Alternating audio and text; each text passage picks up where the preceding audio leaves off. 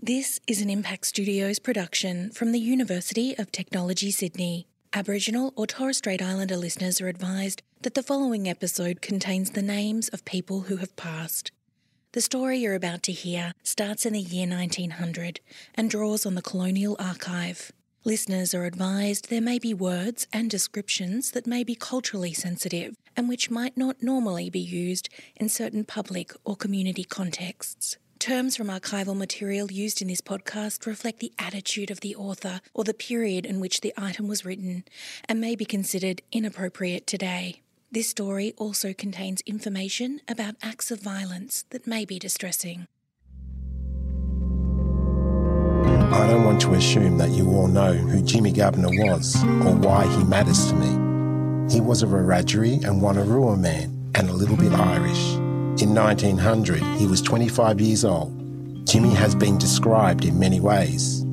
A bushranger, a serial killer, and even a freedom fighter. But none of these labels quite fit. Today, most people don't know who he is, let alone what he did. But there was a time when everyone knew his name. Because for a brief moment, his crimes paralysed Australia. On an unusually freezing night in July nineteen hundred, Jimmy Governor, his brother Joe and their friend Jackie approached the Morby family home in Breelong, a small town on Kamilaroi country on the western plains of New South Wales. Inside was a group of white women and children, and outside, Jimmy, Joe and Jackie were armed with a tomahawk, a heavy club called a nulla nulla, and an unloaded rifle. There are different reports about exactly what was said when Missus Morby opened the door. But what we do know is what happened next. Missus Morby was struck in the head and neck five times with the tomahawk. Her fourteen-year-old son Percy tried to stop it, but he was hit so hard his head was nearly severed from his body. Missus Morby's sixteen-year-old daughter Grace escaped through the front window with her twenty-one-year-old school teacher, Helen Kurz. They were chased and clubbed to death. eleven-year-old Hilda was chased to a nearby creek and murdered. All told, five women and children died. The attackers slipped into the frigid night. The law wouldn't be too far behind them. And just like that, one of Australia's largest manhunts began.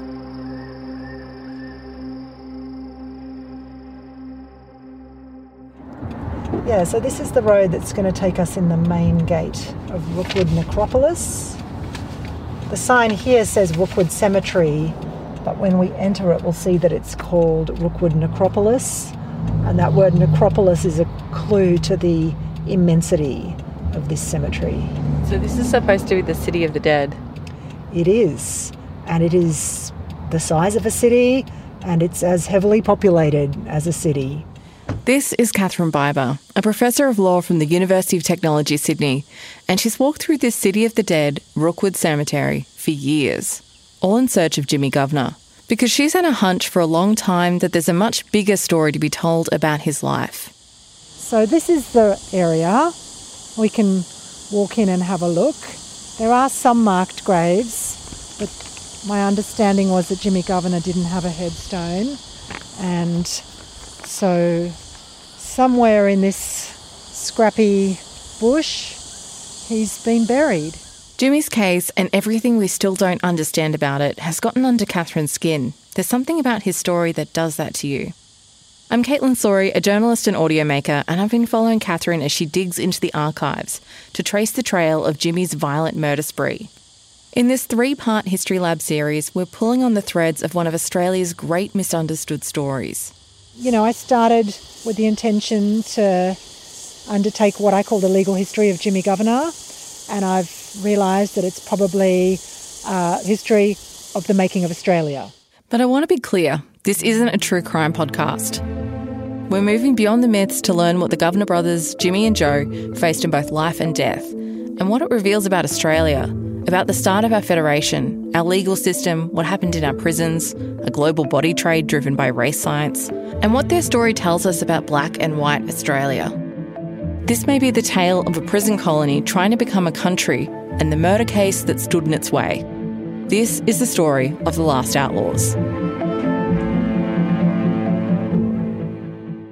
When did you first come across the story of the Governor brothers? I think it was when I saw the film The Chant of Jimmy Blacksmith, which was um, released in nineteen seventy-eight, but I didn't see it till decades later.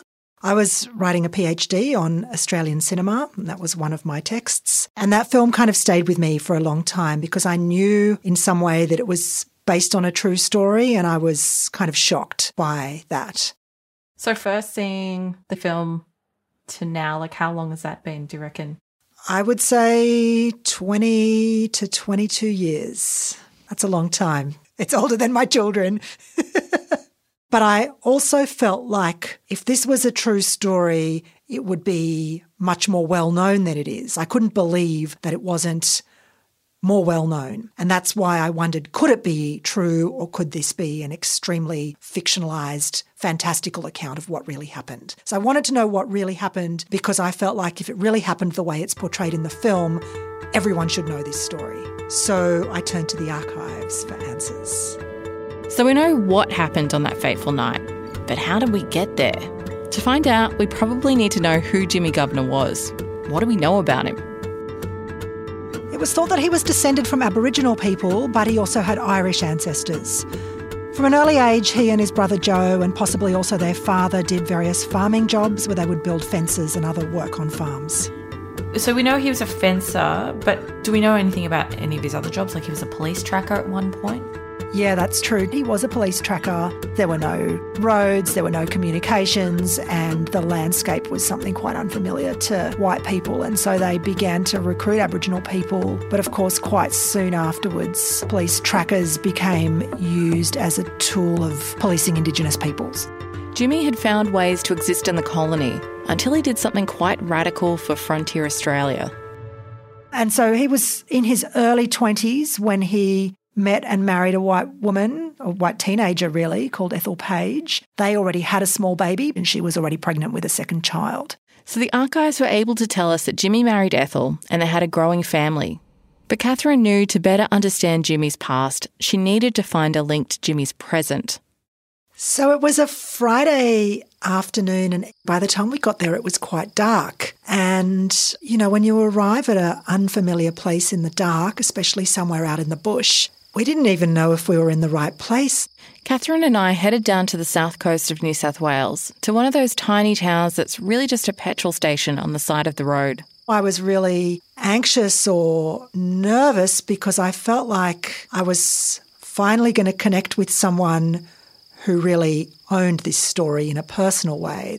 It seemed very important to be respectful, to be consultative, and so I wanted to hold on to that fact that this was not my story, this is not my family, and this is not my project to play with. It's not a toy and it belongs to another family. Now I am the great-granddaughter of Jimmy and Ethel, and as I speak about him, I want to be able to let people know that he was a real person. This is Loretta Ethel Parsley, a Walbunja elder and custodian of country. She's a direct descendant of Jimmy and Ethel Governor and the family historian. We're at Loretta's home, which sits on sixty-seven acres of sprawling landscape that she calls Middle Earth. Ninjawa Mujingaw, I'd like to welcome you to the traditional lands of the Walbunja people. Pay our respects to elders both past and present and acknowledge that we are on country and that when we leave, all we leave is our footprints. And we're here today to honour an ancestor. We settled into an outdoor table with homemade damper and lily-pilly jam. Well, how's the damper? It's delicious. Mm-hmm. A lot of what Loretta tells us about Jimmy lines right up with the archives, but has a depth we hadn't heard before. Well, from the aunties, and obviously they'd spoken to their mother, who was married to Jimmy, and that he was quite athletic and he played cricket and he was really handsome. He was out there in the community because he had the status of being a black tracker, the status of being married to a white woman. He did everything that most Aboriginal people of that period of time would never even consider. So to him, he was as equal to other people, regardless of skin colour. He was able to walk proudly in a community, and yet something happened. He was walking in the two worlds, but he fell in love with an, a non-Aboriginal woman, and that changed everything. In nineteen hundred, an Aboriginal man providing for his family wasn't easy. Many Aboriginal people had been pushed onto missions. Jimmy was working for the Morbies building fences. That is a skill, putting a post into the ground, to be able to dig it.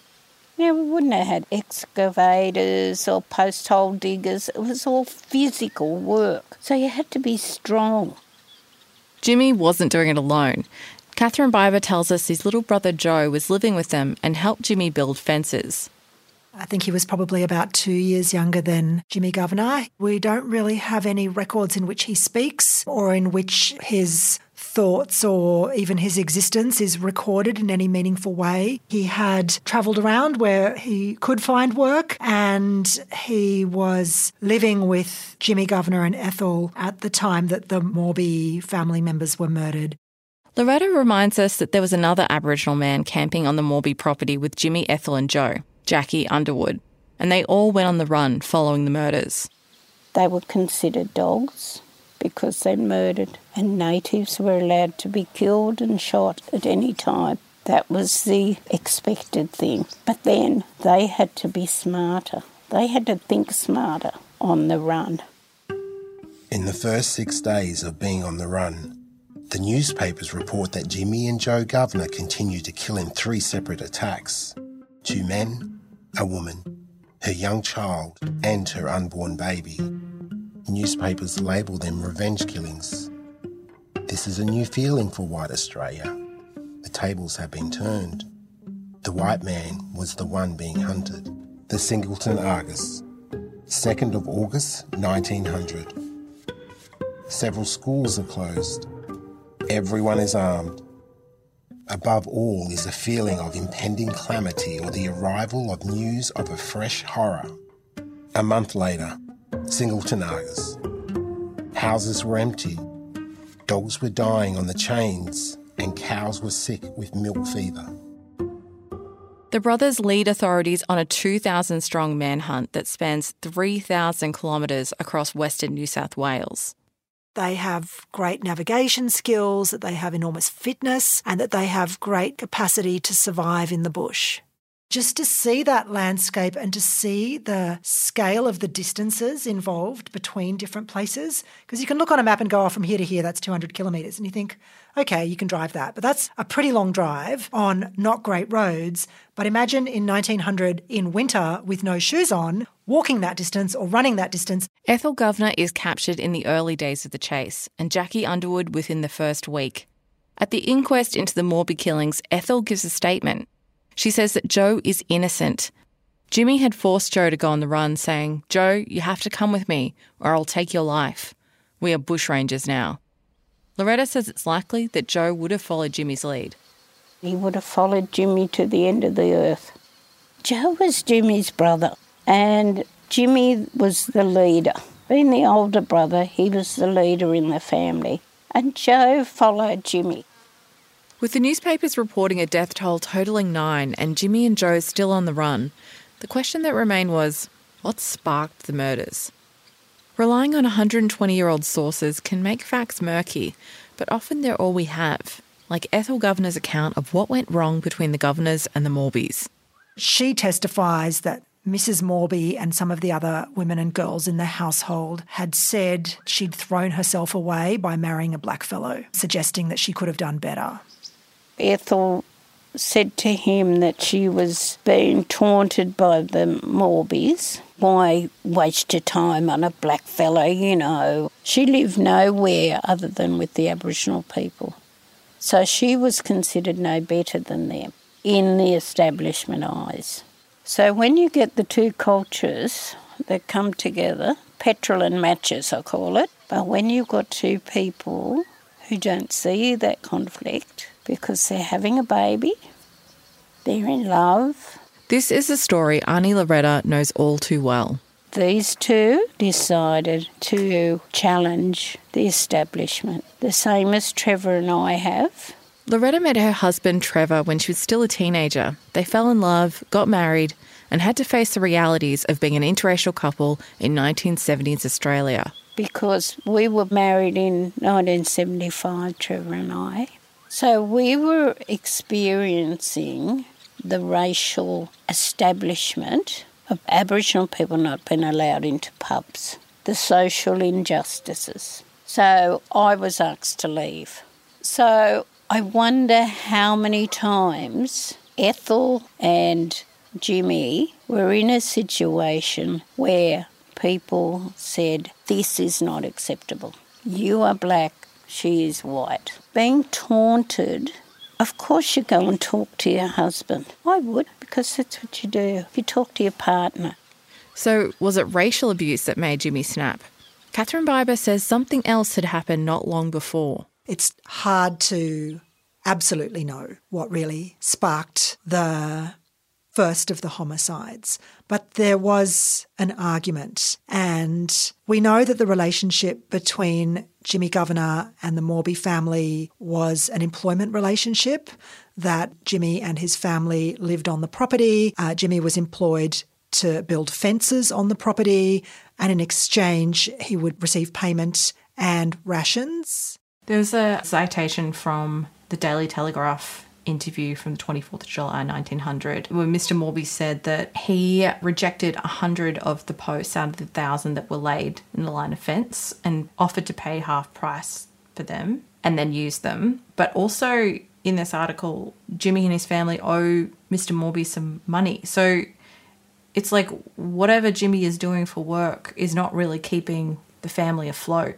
What do you make of that? Yes, it's shocking that you can work so hard and still be in debt to your employer. I think that says a lot about frontier relationships between colonial settlers and Indigenous people on the frontier. Sitting around the table at Auntie Loretta's, she was excited to show us something Jimmy had made with his own hands.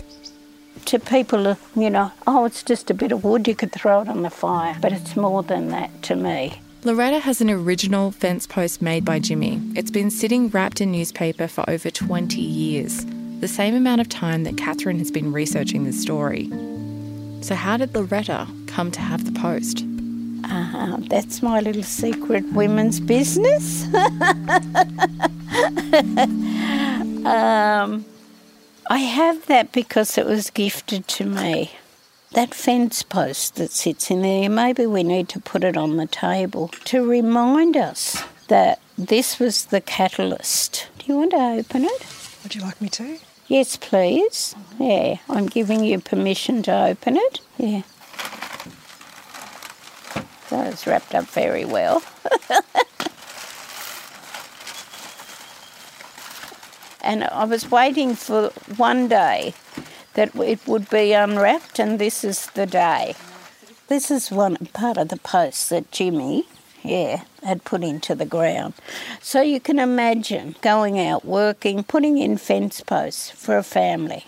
And when you work, you expect to be paid. But they said it wasn't good enough and that he didn't deserve to be paid. He'd snapped. And the brain does. If you're deprived of food, things happen in your brain. Yeah, and he didn't just have Ethel. He had his brother, and he would have had his sister and his extended family. A lot of mouths to feed, a lot of commitment, and a new baby, another mouth to feed. Can I ask you another question about this post? Because I've been listening to you talk about its significance, that it symbolises his labour and injustice. But this is also a physical thing that was made by your ancestor. He touched it, he worked on it. And I wonder if that's also significant for you, that he made this. Yes, and that's why I kept it wrapped for so long. It's been there and it's sat, but it still is something that my great-grandfather had worked with his fingers and his hands touching that, and that's why I asked you to open it, because you need to connect with this story. I've connected with this story for a long time. You're coming on this journey through me and Jimmy's memory and Ethel's. It's the year nineteen hundred. Weeks become months, and the Governor brothers remain on the run. Newspaper reports suggest the police are out of their depth. A stockman on the hunt for eighty-one days describes the chase. The Singleton Argus, eighteenth of October nineteen hundred. In one place, it took us five hours to get to the top of a mountain. The horses frequently got hung up in the vines. We were for three days living on nothing but flour and water. The newspapers claim that the Governor brothers spent time writing notes taunting their pursuers. I am a bushranger. He who sees me first gets hell. Put this in the Sydney Mail so they can all see it. Sub-Inspector Cameron, Dubbo. I know you had one hundred fifty police at Woollahra and thirty-five men at Golgong. I was reading all that news. Signed, Jim Governor. You dog. I shoot you. We will have your scalp. Jimmy Governor. And with that, the legend of the Governor brothers took on a life of its own. One report stated they were observed walking on the top wire of a boundary fence in the early dawn. The Governors could run for miles on the steel ribbons of the railway line with no sign of their passing. So every time somebody's hut is robbed, every time somebody's horse is stolen, the Governor brothers are thought to be responsible for it. And every suspected sighting, every clue, every rumour is being published in local newspapers. And as time passes and as the Governor brothers elude capture for longer and longer, that narrative sometimes becomes almost like a comedy of errors, because we send out these soldiers in their crisp uniforms who don't know how to camp, they don't know how to ride horses properly, and these people are just going to outsmart us. With Jimmy and Joe on the loose for three months, pressure is put on the New South Wales government to bring an end to the manhunt once and for all. And so this case makes it all the way to the desk of the New South Wales Attorney General, Bernard Wise, who as the most senior law officer in the colony, was responsible for bringing the Governor brothers to justice. You know, until the Governors were brought to justice, the colony would be a lawless place. But of course, also what's looming is federation, the making of a new nation. This would have been a challenging situation for any lawmaker. But even with his status as Attorney General, Bernard Wise still felt like he had something to prove. His father died and left the mother with hardly any money. So he was very lavishly educated, but always as the poor boy. So, you know, he was supposedly brilliant and with all this potential, but I think he also had some self-esteem issues. That's my own personal diagnosis. Uh, because even though he rose very high, he also had a lot of self-doubt. He thought that his life was a failure. I mean, was anything working for him? Look, Alfred Deakin described... Do you want me to read the quote? Sure. Alfred Deakin described him as being as handsome as the hero of a female novel, a Cupid with a rich, soft voice, a man of culture and of aristocratic tendencies who was a Democrat by conviction. What a dreamboat. And I've seen a photo of him. Maybe tastes have changed. As a poor boy reaching for greatness, what better way for Bernard Wise to prove himself than influencing the biggest issue of the time, federation? He was never an official member of the Federation conventions. Um, he's sometimes described as an uninvited guest, but the historical record suggests he was an influential figure, that he was actively involved in the drafting of documents that led to the constitution that we now have. Federation was Australia's attempt to become a proper country and rise above its convict past. It was a chance for squabbling colonies to become a legitimate, unified nation. This made people ask, what kind of country do we want to live in? The stakes were high. With federation looming and the myth of the Governor brothers growing daily, Bernard Wise is pushed towards a solution, one that he resists because it hadn't been used in Australia since the bushranging days of Ned Kelly. Declare the Governor brothers outlaws. So broadly speaking, an outlaw is a person who has done something that doesn't entitle them to the protection of the law. And what that means is that if someone has done such a terrible crime and will not surrender to the law, then that person can be caught dead or alive. So basically someone's been so abhorrent in their behaviour, it's like, you can be brought back dead or alive, we don't care, we just need to catch you. That's right, because essentially the outlawry had already been a finding of guilt. It was a long time since anyone before them had been outlawed. And so the question of is outlawry the right response was tangled up with the question of would we outlaw people in a federated nation? Is that the way to bring felons to justice? Bernard Wise struggled with this decision. I feel like Wise would not be someone who would feel that outlawry is an appropriate process. Yeah, he's too much of a legal nerd to be like, yep, let's just shoot them without a trial. That's right. So every time someone said, let's outlaw them, let's outlaw them, he kept pushing back and saying, this is not the way. They need to be brought to justice. The idea that you bring someone to justice and don't just shoot them in the bush, I think if you're the Attorney General, that's a pretty important thing to have on the record. Bringing people to justice is an important part of your job. But with the chase having no end in sight and public pressure mounting, Bernard Wise caved. But why? The archive doesn't record what caused him to change his mind. I guess at some point he remembers that he's a politician. It's clear that he was under a lot of pressure. The longer the Governor brothers were at large, the more there was public debate, there was political debate, there were questions being asked in Parliament. It was becoming a problematic political issue as well as causing a lot of unrest, particularly amongst people who lived on the frontier and who were living in fear of their own lives. There was really torrid newspaper reporting whilst the governors were at large, and so people were afraid. The members of the public were afraid, and politicians were alive to that fear and were concerned. Sorry, just on that, I've actually got the proclamation of outlawry. Do you want me to read it? Or I can show you just... By His Excellency, the Right Honourable William Earl Beecham, Knight Commander of the Most Distinguished Order of Saint Michael and Saint George. This could take a while. And declared to be an outlaw by the said Honourable Matthew Henry Stephen, and in the sixty-fourth year of Her Majesty's reign, by His Excellency's command, B R Wise, God save the Queen. And with that, their fate was sealed. The Governor brothers were declared outlaws, wanted dead or alive. Six days before being proclaimed an outlaw, Jimmy is shot in the mouth by a local hunter while sneaking into a hut.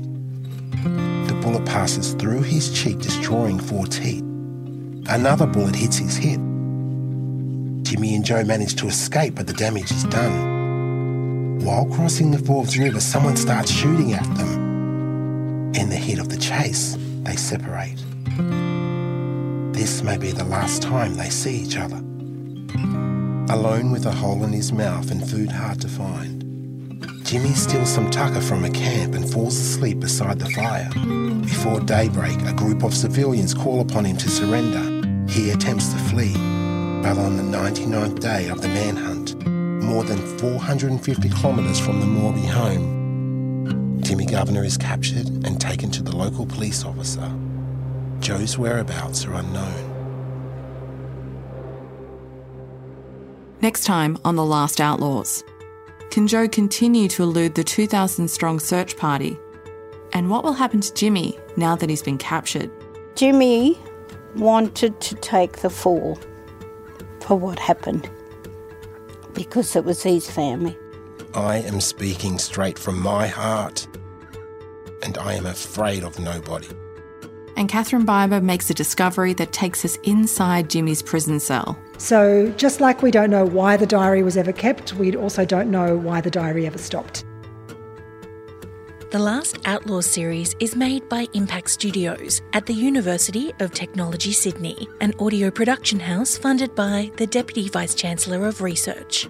The Last Outlaws was made on the lands of the Gadigal people of the Eora Nation, as well as the Walbunja people of the Yuin Nation, Darug people of Ngungurra Country and Gubbi Gubbi Country, whose land was never ceded.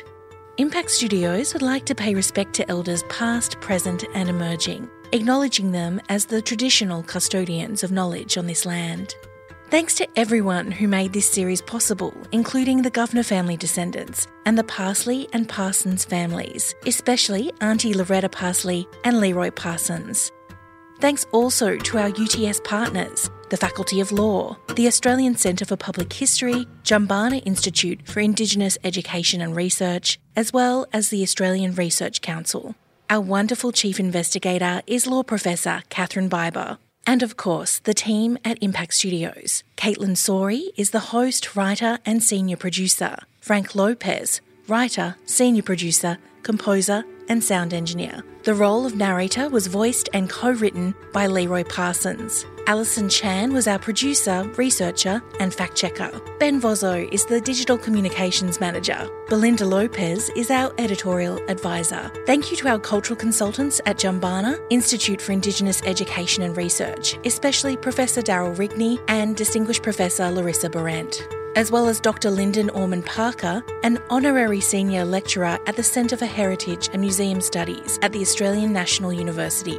Additional production by Ryan Pemberton and additional sound supplied by Camilla Hannon. Additional sound engineering by Martin Peralta. Jake Dzinski from Studio Hackett created our incredible digital artworks for the series, and original artwork, Blood on His Hands, Cleansed by Salt Water, was supplied by Auntie Loretta Parsley. And there are many minds that made The Last Outlaws possible. A big thank you to everyone we spoke to and those who answered all our fact-checking questions, including Jimmy Kyle, Doctor Katie Gilchrist, the New South Wales State Library, Laurie Perry, James Wilson Miller, Sheila Johnson, the Gilgandra Local Aboriginal Land Council, Doctor Claire Britton, Deborah Beck, the National Arts School, Nathan Sentence from the Australian Museum, Doctor Murat Kekik at Ainsworth Interactive Collection of Medical Pathology, and Emeritus Professor Paul Turnbull at the University of Tasmania. Thanks also to the deadly team at T B A in the Darwin studio, Lee Hewitt, Brendan Barlow and Bernard Namok. Voiceover artists are Andrew McRae and Tom Allinson. The executive producer of Impact Studios is Emma Lancaster. Managing directors of Impact Studios during production were Associate Professor Tamsin Peach and Associate Professor Anna Clark. Thanks for listening.